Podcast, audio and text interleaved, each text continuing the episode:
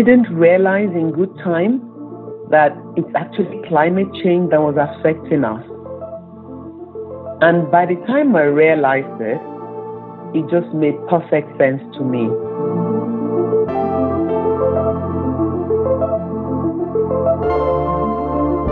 Welcome to This New Climate, an Acclimatise podcast about the innovations that could transform our world as we enter a new era of climate instability. You just heard from Olusola Sowemimo, founder of Ope Farms, touching on her experience with farming alongside a changing climate. In this episode, we take a look at how the risks of climate change are being disproportionately shouldered by smallholder farmers and present a project that has helped farmers in Tanzania to share the cost of climate change more evenly across the supply chain.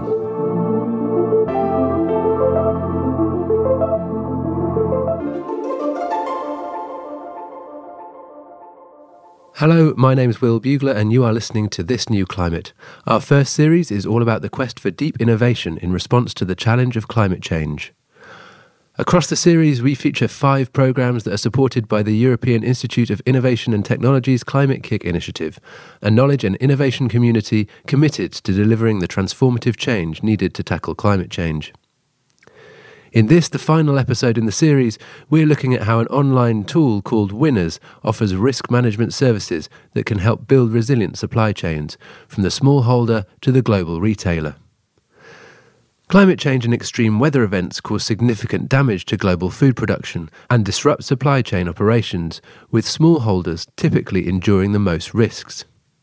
To counteract this, a team of academics and climate scientists have partnered with insurance industry experts and global food buyers to build products and services that share risk more efficiently and equitably across all supply chain actors, resulting in more sustainable food production and improved market access. The question is, can everyone really be a winner when climate risk is shared? Now let's go back and see what Olusola has to say. We sometimes have seed abortion.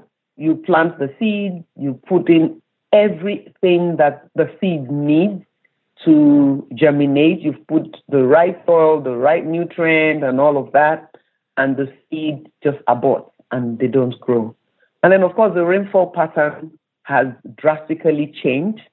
I follow the weather on the farm, and then I realized that it just doesn't rain. Or maybe it's just a little drizzle. And it's getting worse, to the point where we now endeavor to note down the days when it rains, and it seems they're getting fewer than before. Olusola's interest in farming started at a young age. Raised by parents who are keen gardeners, she's always valued high-quality fresh produce. In twenty fourteen, Olusola purchased a plot of land and established Ope Farms, becoming one of the few organic vegetable producers in Nigeria. I live in Lagos State, and my farm is in Ogun State. But because of the expressway, I travel to the farm. I go Monday, Tuesday, Wednesday, and Thursday. Friday is normally a, a very busy day because we deliver to customers. The farm itself is on about fifty acres of land, and we grow quite a number of tree crops, fruits especially. And then we grow quite a number of our own indigenous vegetables. As I mentioned some of their names, you probably wouldn't even know them. But, of course, we also grow some of the ones, the salad vegetables. They're called exotic vegetables in Nigeria. And it's amazing that we do cucumbers, we do beetroots, we do kale, and so many herbs like basil, the Mexican mint, oregano, aloe vera. Producing high-quality fresh produce leaves Ope Farms exposed to the impacts of climate change, especially changing rainfall patterns. Let me make a confession. First of all, I didn't realize in good time that it's actually climate change that was affecting us. And by the time I realized it, it just made perfect sense to me. For instance, the heat can be quite intolerable. In fact, we have, take for instance, um, a vegetable like kale. Now, the preference in the two top markets that um, we deal with The preference is for the curly kale. You know, the curly kale that really curls up nicely.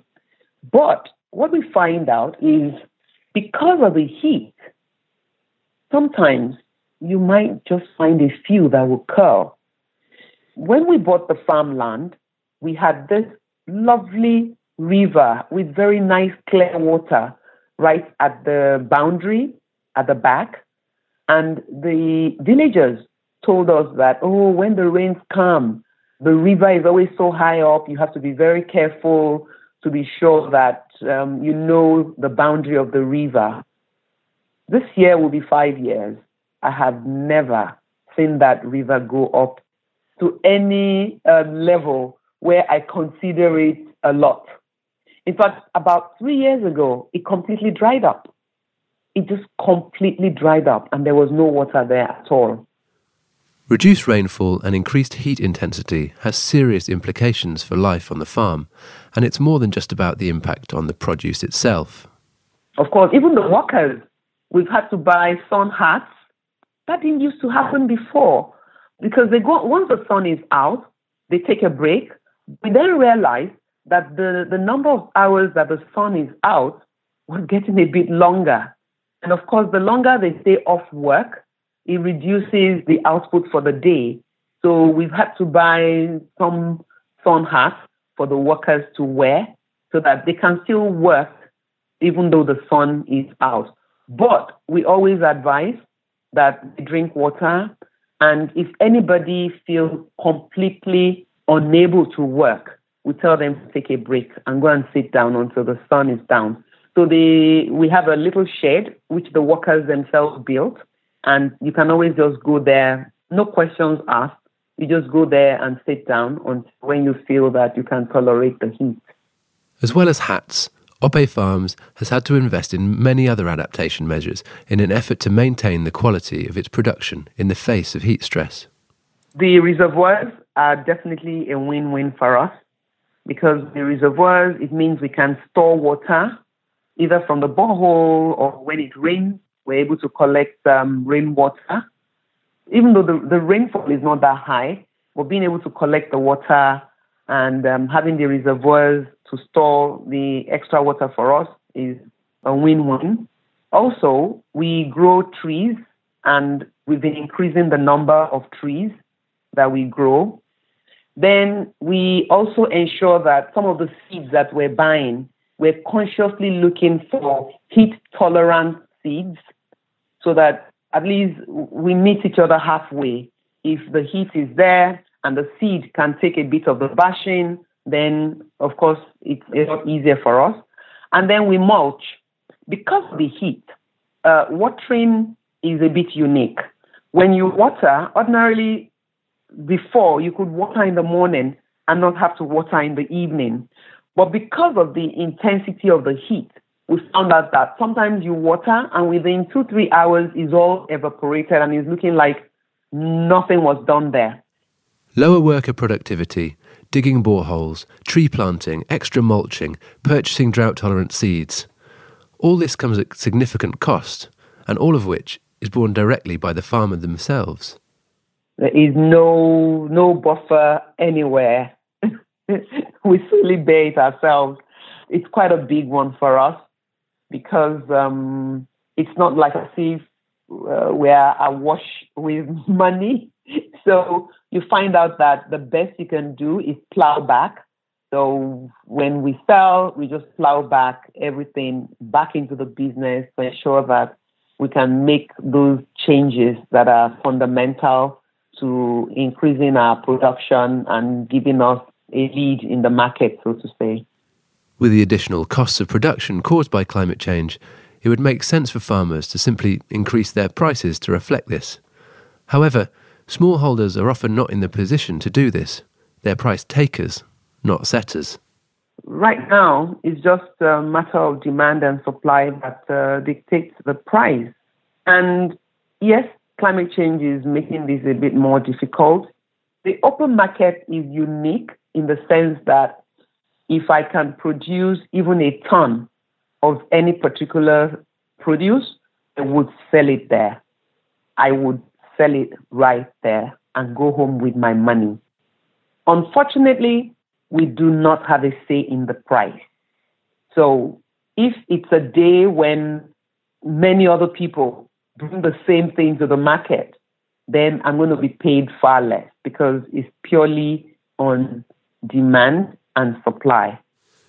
So then, smallholder farmers are some of the most vulnerable groups to climate change. They're largely dependent on rain-fed agriculture, cultivation of marginal areas, and lack access to technical or financial support that could help them invest in more climate-resilient agricultural practices. But despite this, they're vitally important to sustaining global food supplies. In fact, around eighty percent of the farmland in sub-Saharan Africa and Asia is managed by smallholders, working on up to ten hectares of land, according to the U N. You may think that large food companies buy from industrial-scale mega-farms, but in reality, smallholder farmers are still vital to sustaining the global food supply. In fact, recent studies estimate that farms under two hectares produce around a third of food production on twenty-four percent of the agricultural land. Farms under ten hectares produce over half of the world's food. So where do smallholder farmers fit in global food supply chains? Well, multinational companies producing food products buy from smallholder farmers for several reasons. Often it's a question of availability. The commodity may only be grown by smallholders, and if you want to buy a certain amount of it in a certain location, you have to rely on smallholder farmers because there are no commercial farmers around that actually grow this commodity. So that's, for example, the case with cocoa in West Africa. That's Christoph Walter, an agri-supply chain expert working with multinational companies in the branded goods, retail and financial industries. He's worked on agri-sourcing globally, covering a wide range of arable, perennial and wild harvested crops. Another reason for companies purchasing from smallholders, he explains, is that they can sometimes provide superior quality of produce. So that's the case in Kenya and Tanzania, where, for example, tea is grown by smallholders, but the smallholders harvest a smaller and finer part of the tea bush than do the large estates, and therefore the quality of the smallholder tea is often superior. Finally, smallholder farmers can also sometimes produce certain products more cheaply. But engaging with smallholders throws up some important challenges for companies requiring large quantities of product. One is aggregation. So getting the raw material from lots of small producers aggregated into larger amounts that are actually then bought and fed into the company. Often they need to be transported. And there, there is a, an aggregation, a physical aggregation function that has to take place, and that can happen through me- intermediaries or traders or cooperatives or combinations of those. Uh, there is an element of organization and coordination. So farmers need to be organized in that they plant the right varieties at the right time, that they harvest at the right time, deliver at the right time. There is a quality assurance function. Um, traceability and quality assurance is often a big issue because you don't really know where small amounts of produce come from, uh, how they were grown, what they might be contaminated with. These and other issues related to dealing with so many farmers has meant that traditionally supply chains are characterised by large companies on one side buying from a set of traders or cooperatives who in turn buy from as many smallholder farmers as possible so that they can guarantee continuity of supply. In this case, the only real relationship lies between the trader and the end buyer. So as long as the trader has enough crops to meet the demands of the end buyer, it doesn't matter how many farmers he buys his crops from. This puts the farmer in a very weak position. Due to the power imbalance of this model, farmers are often also forced to try and increase their output, usually by inputting things like artificial fertilizers. However, this can also lead to unintended consequences, as Christoph explains.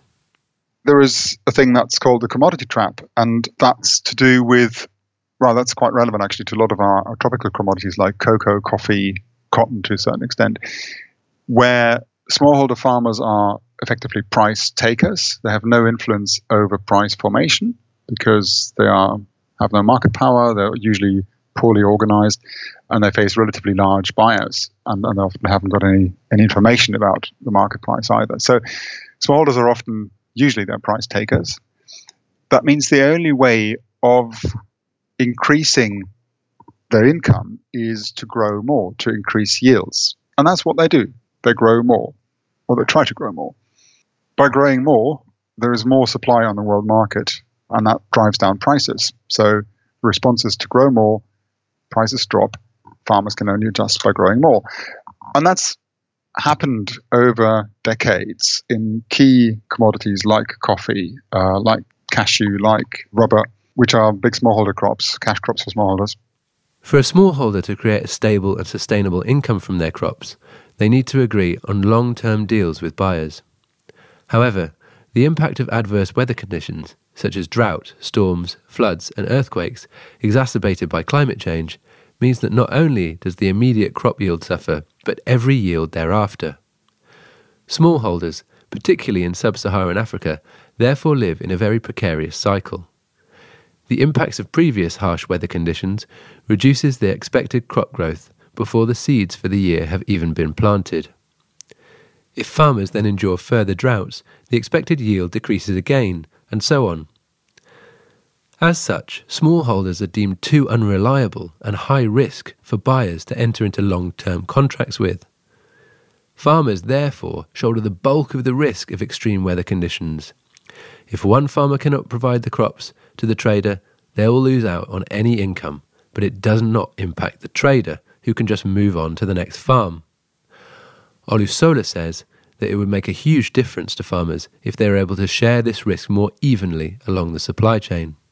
We cannot alter price indiscriminately, and consumer behavior to price changes is always at the back of our mind because the competition is very stiff. So it would be wonderful. It would help us if the value chain takes part of the risk along the line, rather than the farmer alone bearing the cost. Definitely, it would make change. It would make an impact for us. Then we might have um, a little more to put in our pocket. But right now, you just find that the farmers are bearing the cost. And yes, we would like to share this cost along the value chain. But this is not just about providing security for farmers. More equitable risk sharing and investments at the farm level could reduce overall risk right along the supply chain and increase food production. Smallholder farmers represent the bulk of agricultural production, uh, and this is particularly true in Africa. Smallholder farmers face a number of risks, uh, like being exposed to pest and disease, weeds, or more and more weather variability.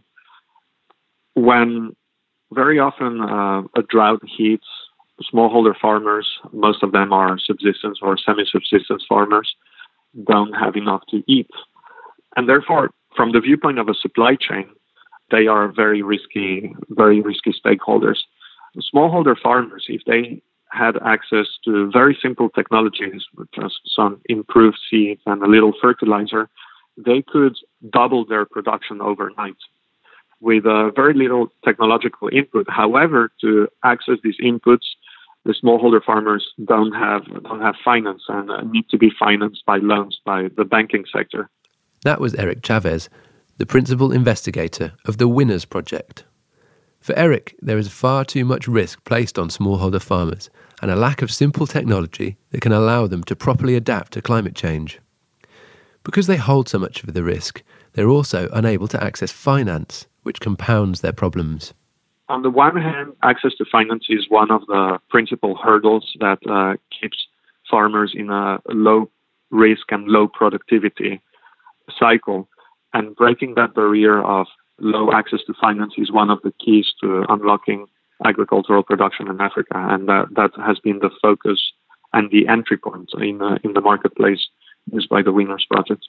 So then, how can we begin to level the playing field for farmers in a world that is going to become more uncertain, where climate change will put further pressure on yields and make crop failures more likely?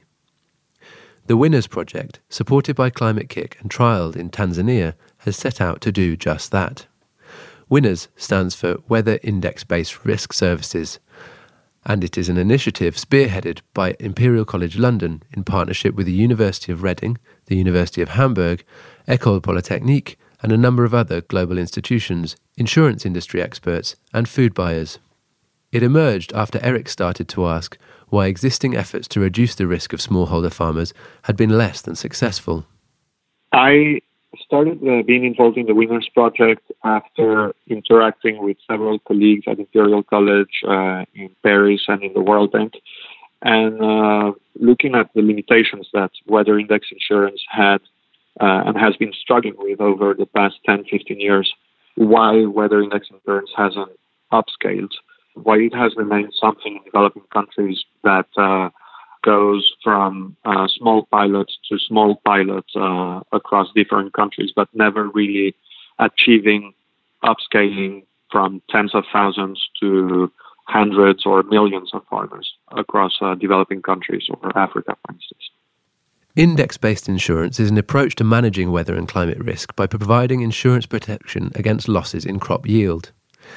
The idea behind index-based insurance is that farmers buy low-cost insurance that pays out automatically once certain weather thresholds are crossed.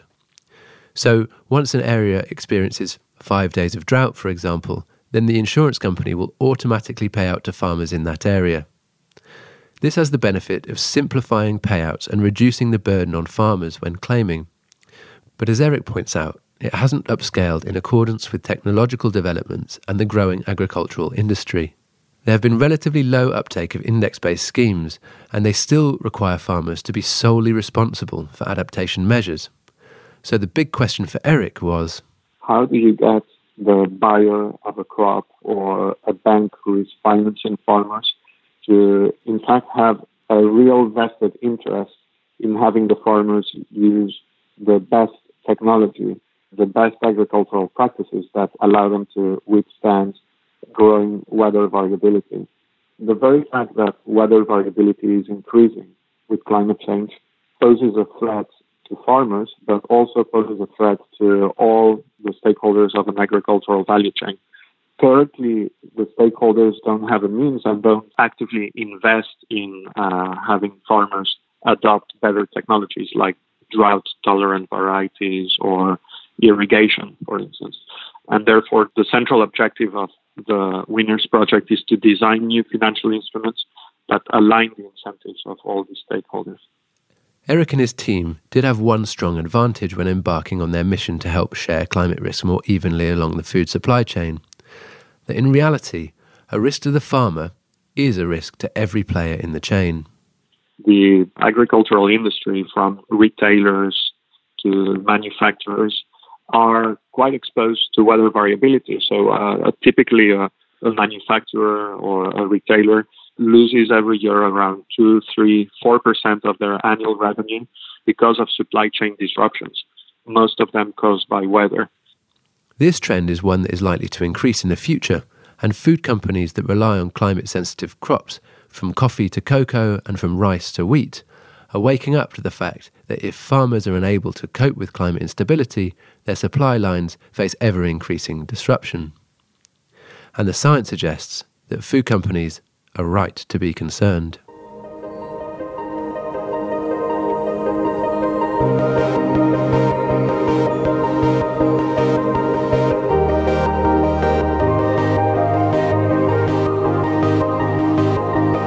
Climate change poses considerable threats to global supply chains, and extreme weather events are already a significant cost for businesses. A report from the British Standards Institute, B S I, found that in twenty fifteen, the top five extreme weather events collectively caused thirty-three billion dollars in damage to businesses and their supply chains, from forest fires in Indonesia, sixteen billion dollars, to floods in the U S, five billion dollars. The global, highly interdependent nature of supply chains also means that climate impacts experienced in one country can have implications for the operations of companies around the world. The agricultural supply chain is especially susceptible for several reasons. First of all, as we've heard, growing food is highly weather dependent. Secondly, certain crops such as coffee or cocoa can only be grown in certain locations, limiting potential to move production.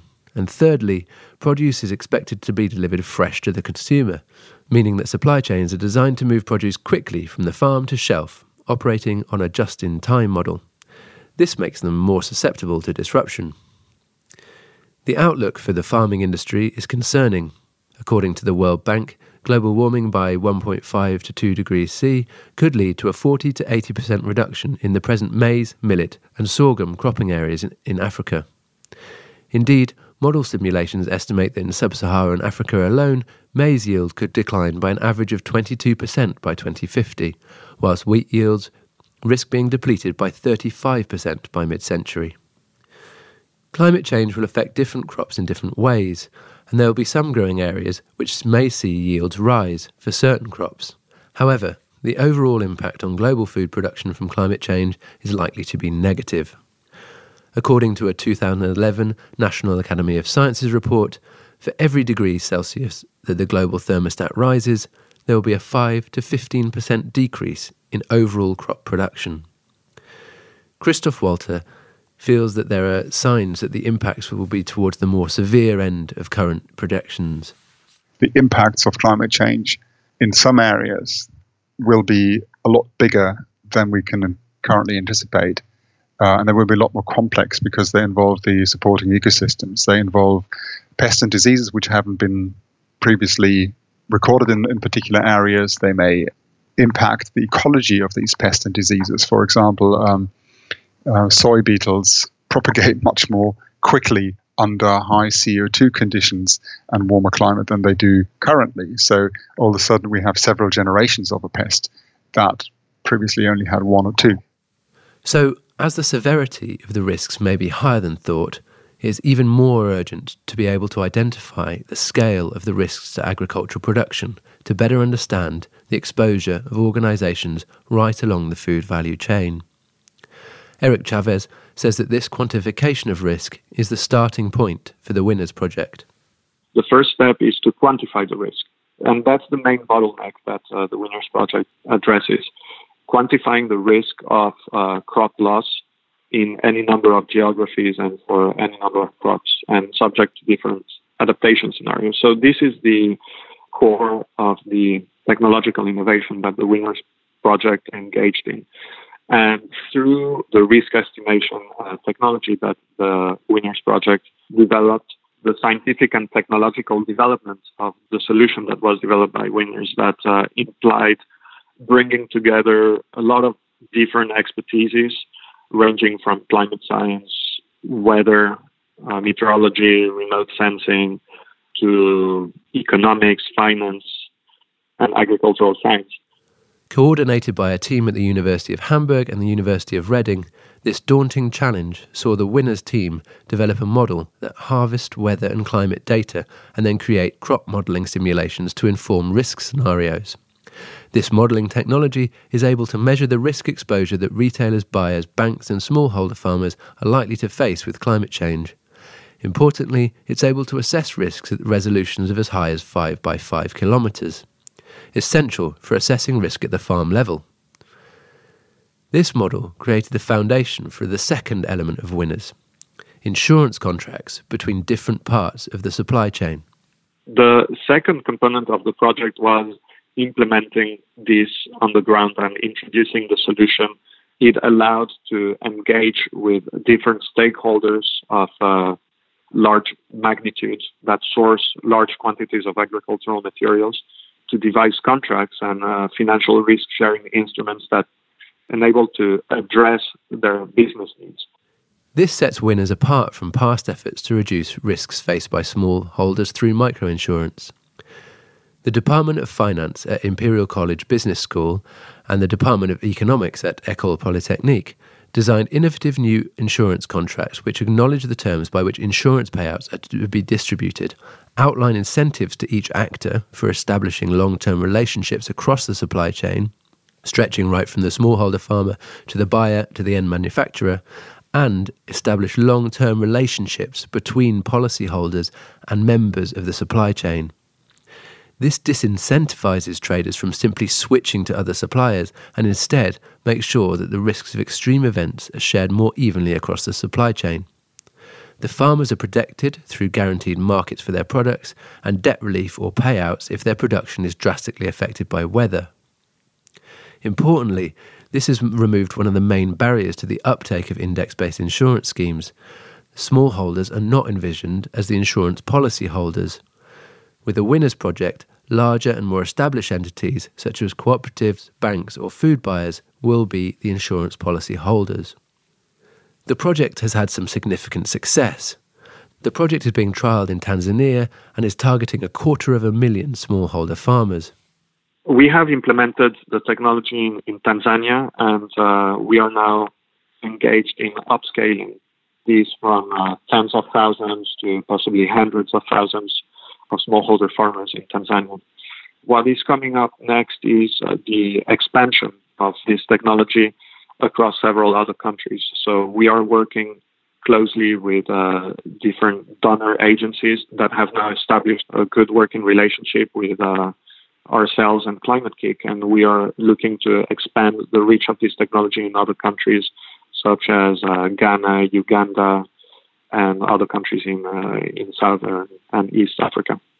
If it takes hold, the potential impact of WINnERS could be very significant. Imperial College London estimates that the project will contribute two percent to the Tanzanian G D P, just from the increase in maize production alone. The positive impact would be magnified considerably by the increase in production of additional crops, and Imperial College London academics conservatively estimate that the introduction of WINnERS could increase maize yields in developing economies threefold.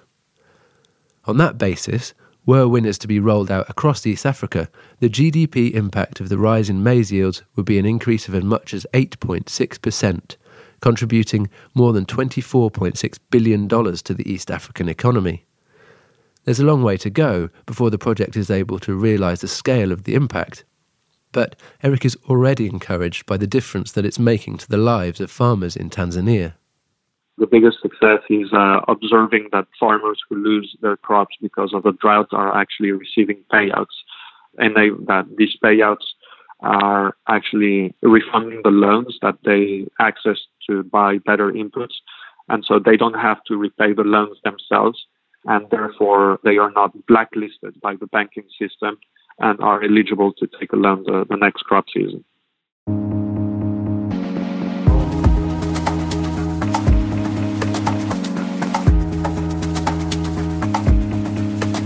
Adapting to climate change can take many forms, but almost all strategies and approaches will require some sort of financial investment in the beginning. The WINnERS project demonstrates clearly that sometimes those that bear the lion's share of the risk are also often those that are least able to invest in adaptation and resilience building.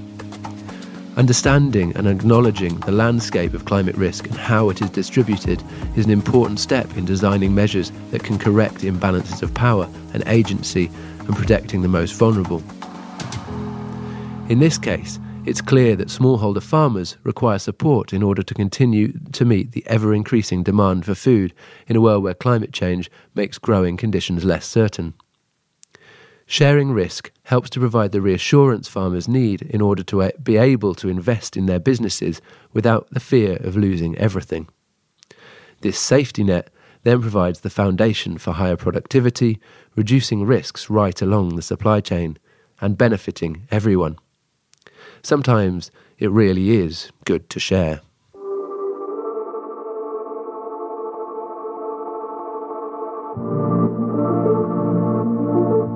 Thanks for listening. We hope you enjoyed today's episode and indeed the first series of This New Climate. If you did, then please share the love and pass it on to someone who might like it. We'd love to hear your feedback and ideas for season two, if you want it. Please do get in touch with us over on Twitter at This New Climate, and head over to w w w dot acclimatise dot u k dot com forward slash This New Climate to learn more about this and all the other episodes in the series. A big thank you to our guests Eric Chavez from Imperial College London, Christoph Walter of Christoph Walter Associates, and Olusola Sowemimo from Ope Farms. And also to our Climate-K I C coordinators for this episode, Fabrizio Rossi and Ellie Tonks. Content for this episode was derived in part from a series of Innovation Insight Notes, coordinated by Ellie Tonks and Gina Lovett for Climate-K I C.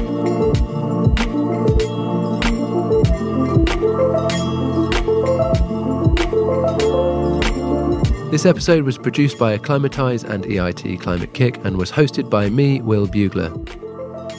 Background research and narrative development was by Georgina Wade and Will Bugler, and editing was by Lower Street. Thanks for listening.